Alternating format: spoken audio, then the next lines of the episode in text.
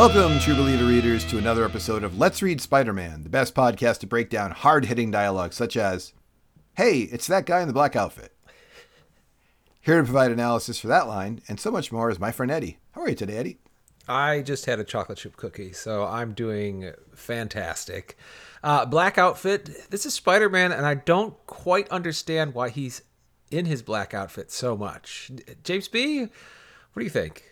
It goes back and forth between these books constantly. Like they're trying to like market to like a soccer team that has two uniforms, so people will spend twice the amount of money. But I guess I, I don't know who yeah. they're marketing to.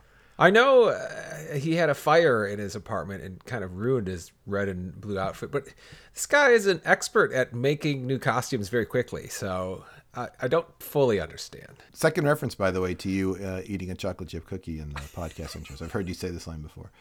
I can't um, help it, James B. I love chocolate chip cookies. Eddie, let me tell you what these books are going to be from, okay? Yeah, let's do it. All right. These books are from November of 1985. Stan Lee presents Web of Spider Man 8, 9, and 10. Local superhero, The Twilight Heroes, and There But for Fortune. Written by David Michelinie, Danny Fingeroth. Uh, pencils are by Geof Sherwood, Jim Mooney, and ink by Vince Colletta. James B., we have another set of odd books here in that we have large swaths of these books dominated by unusual villains, and I use the term villains lightly, uh, and their backstories. It's interesting that in all our current Spider Man titles, the writers seem to be searching for a new formula that involves villains who either have been forced to commit crimes due to life circumstances or have not really done much wrong. It's also of note that these aren't Spider-Man stories in the sense you could replace Spider-Man with anyone else and these stories would still kind of work. At least in the other titles, they find a way to include the remarkable Spider-Man background characters we love. Uh, it's better than Marvel Team Up to me because I'm not forced to have a second hero. But in these three books, I only got a sniff of Joe Robbie and nothing else. I would prefer them to feel more like a Spider-Man story. Yeah, it's it's disappointing for diehard readers like us. But perhaps we don't understand the intended audience at the time. Listeners, feel free to let us know what you think Spider Man should be doing towards the end of 1985. Eddie, I know the Web of Spider Man show format isn't to summarize, uh, but give me a 15 second summary of the Thunderbolt story in Web of Spider Man 8 and 9. Okay. There's actually two people in Smithville who touched pieces of a meteor that lands in the Smithville area, giving them both mild superpowers. Peter is sent there to investigate by Joe Robbie. Spider Man keeps Smithville relatively safe, and although some of the characters end up happy, some do not. James B., do you remember which Spider Man villain also touched a meteor and received powers? Yeah, that's, I think it's Amazing Spider Man 36, The Looter. Correct. Uh, well, he wasn't called the looter at first. He was called Meteor Man, and later later to be known as the looter. Uh, you want a bonus question, James B? Boy, I, I'm willing to risk this without editing it, but I think he was called the looter, and then he renamed himself the Meteor because it was more appropriate. But I think it's vice versa. I'll, I'll, give you a bonus question here. In The Amazing Spider Man 36, one of the characters thinks this I don't understand. I never thought they'd hit it off so well. She must have said the secret word. Which very prominent Spider Man character was that, James B? Hmm. I know this is around the time that they introduce, um, like the next issue, they're going to bring in like the first Norman Osborn and, and Smythe and the robots are coming in like 37 or something. But um, who's around there? I never thought they'd hit it off so well. I, will tell you, I was surprised by this. This is earlier than I thought this hmm. person had appeared. Well, I'm going to say it's Mary Jane Watson. Okay. Gwen Stacy, if you can. Oh, ah, yeah, sure. Well, she's in 31. She comes in 31. I know, but I, I just didn't think she was hanging around as much as she was in 36. But there's big portions of the book where she's doing stuff. So, well, I don't want to talk yeah. anymore about the 60s because we're in 1985, Eddie. And oh. in Web of oh. Spider-Man 10, there's some ancient enemies that hold a grudge and attempt, and attempt to kill Dominic Fortune by hiring the Shocker as a hitman. Spider-Man will save Dominic Fortune, and the Shocker gets locked away, sort of. Uh, Eddie Web of Spider-Man 8 9 don't feature any real villains. More like you said, uh, it's not that much Spider-Man either. So why don't we start with Peter Parker's role in the story? The Smithville Thunderbolt is also known as Fred Hopkins. Gains super strength and abilities from a meteor he stumbles upon after he and his buddy are beat up on their way to a string quartet performance. I immediately started listening to string quartets when I wrote this, everyone. This all happened back in 1954. In the present day, Peter Parker is sent to investigate the Thunderbolt, only to discover that his powers have completely faded. Thunderbolt is unable to save people from any real threat, and so has been staging fake emergencies unbeknownst to the public and, quote, saving people to remain pertinent and suffice his ego. Yeah, the staged emergencies have not put anyone in real danger. And in his small 2,500 population Pennsylvania town, uh, Thunderbolt finds he has really nothing to live for besides being a hero. Not a, not a great view of the Midwest here. Uh, Spider Man figures out Thunderbolt's identity, and just as he's working out how to help Thunderbolt while standing in his living room, a brawny farmer bursts through the wall and attacks the pair, claiming he is.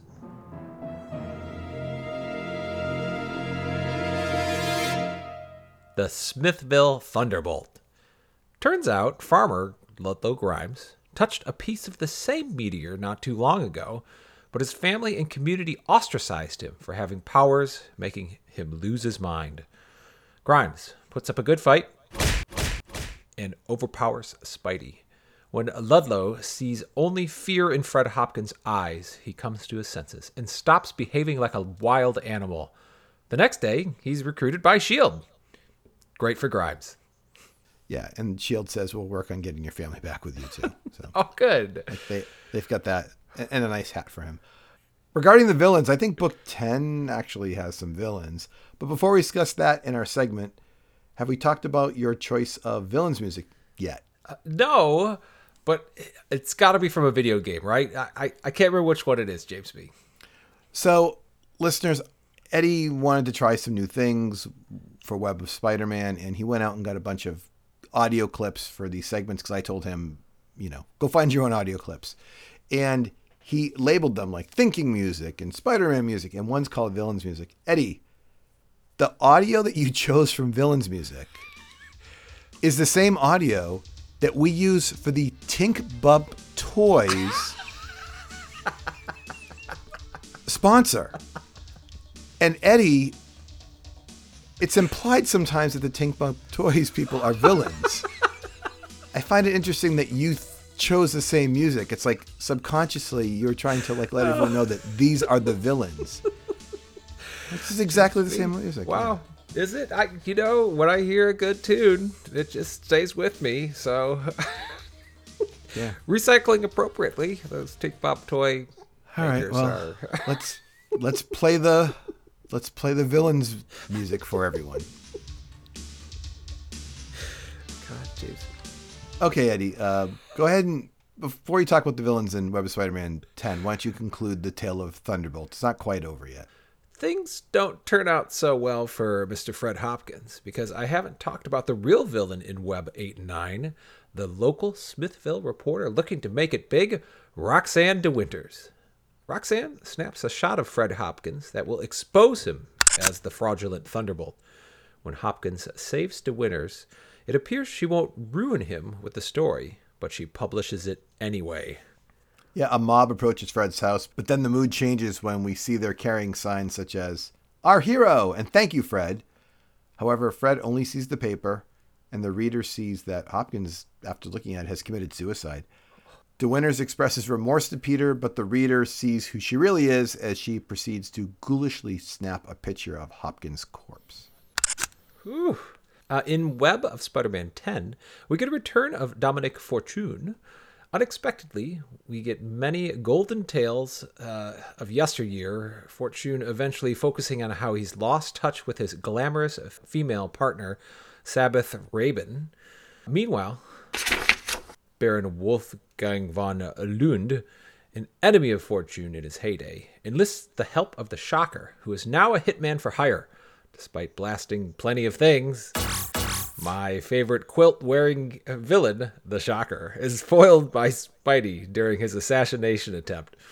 Fortune ends up in the hospital where he ponders playing it safer like Spider Man. One problem with these stories is a lack of Spider Man. We've talked about this off, off air, but in book 9 and book 10, he only appears in each book in seven of the 22 pages.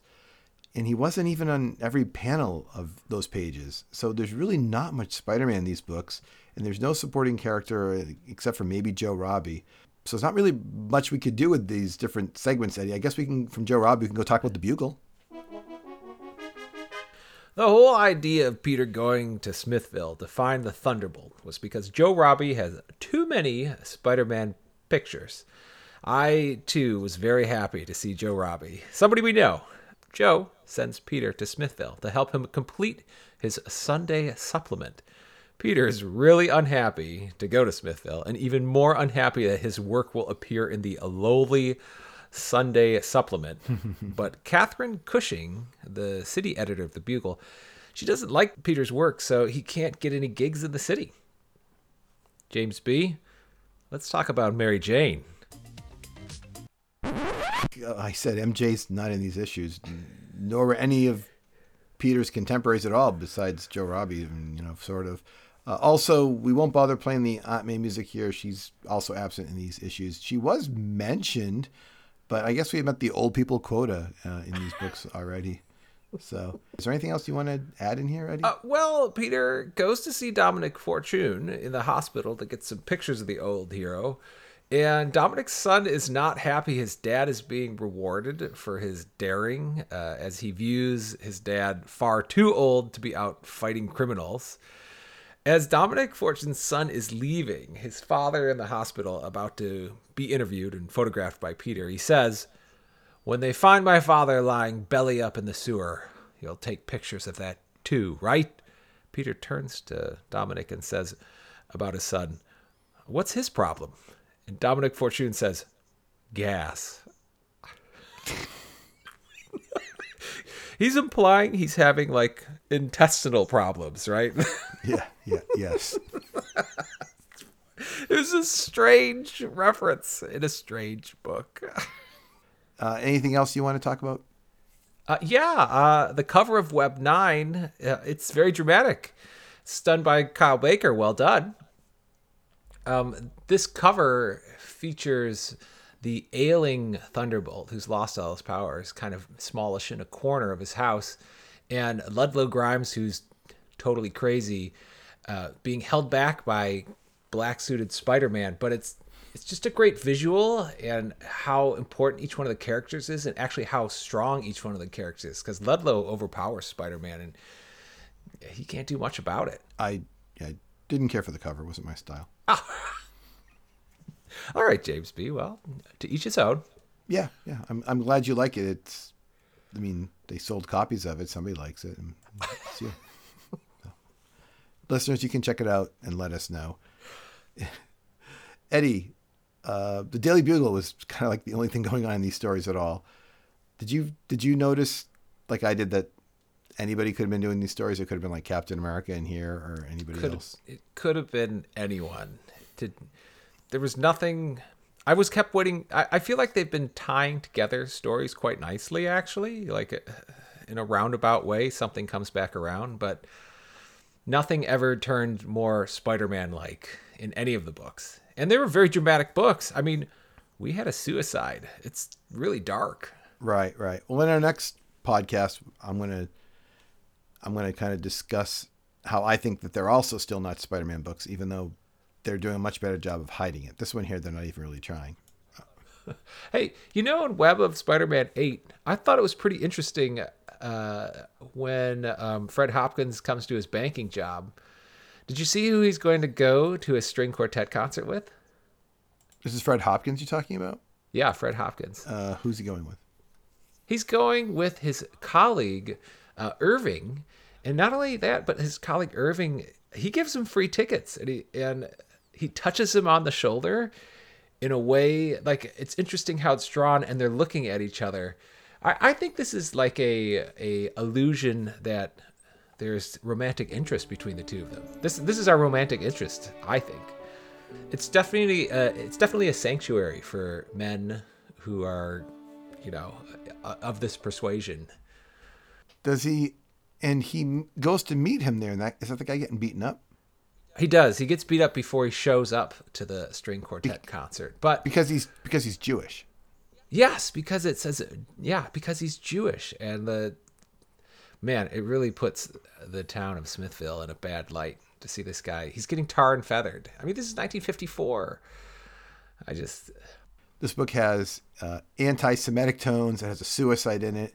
It has a rare possible like LGBTQ moment in it. Like there's a lot going on in this book. They're the writers are like I'm going to do all kinds of stuff in this book. They're picking on a kid for being black.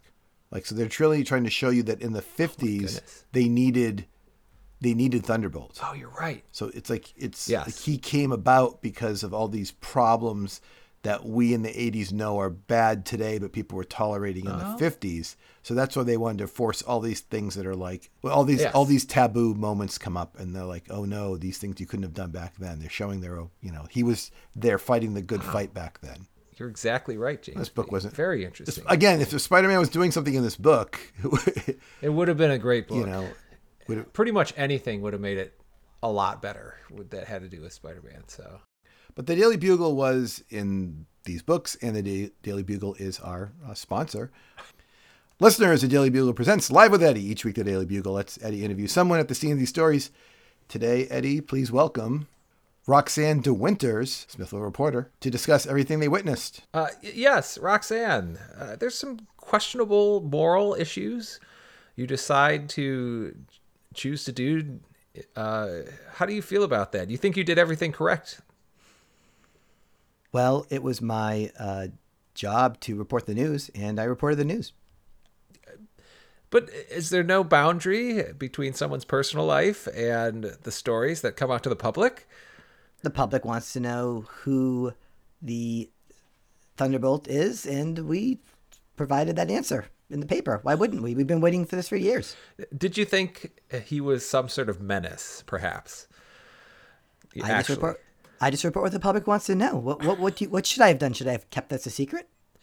You could you could have kept aspects of the news out of the news. It's true. I Is think that what I that's should part have? of Is that what I should have done? maybe for your editor it might have been more important for them to do. But The editor printed the story. you know, I know an editor that you, might like you, Miss Winters, De Winters. All right, that's all the time we have for. Thank you for uh, joining us, Mr. Winters. Thank you, Eddie. Um, remember to check out the Daily Bugle for even more news and first-hand accounts like this. Uh, Eddie, how can people reach us? You can email us at let's read Spider-Man at gmail.com. Or you can click on the link in this podcast description to join our Discord channel and connect with us through social media. And now it's time for Eddie's most interesting realization. When Roxanne De Winters sees Peter Parker for the first time, she says, I was admiring your 36 Shutterbug, referring to his camera. Goodbye. Goodbye.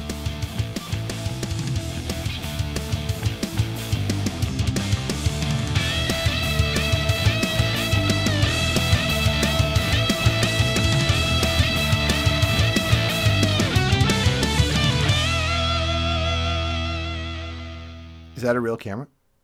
I can't figure it out. I think so. A Shutterbug definitely is. Eddie, what's going on with Web of Spider-Man? What's going on in these books? Come on, man. This is weird. I don't know. It's like they've relegated Web of Spider-Man to the. This is below Marvel team ups for me. It recovers. I know it does. I thought it started off pretty good. I thought it was really interesting when they had the Vulturians and the Vulture. I mean, that is very Spider-Man. Marvel Team Up had four good books too, and then they went off the rails too. It's kind of a pass. Uh, Peter Parker started off and went off the rails right away. Remember, we were, there was a lot of garbage in the beginning of Peter Parker. So They just open it up. They give us one or two good ones. And they're like, all right, now you're gonna have to hold on for a while. Ugh.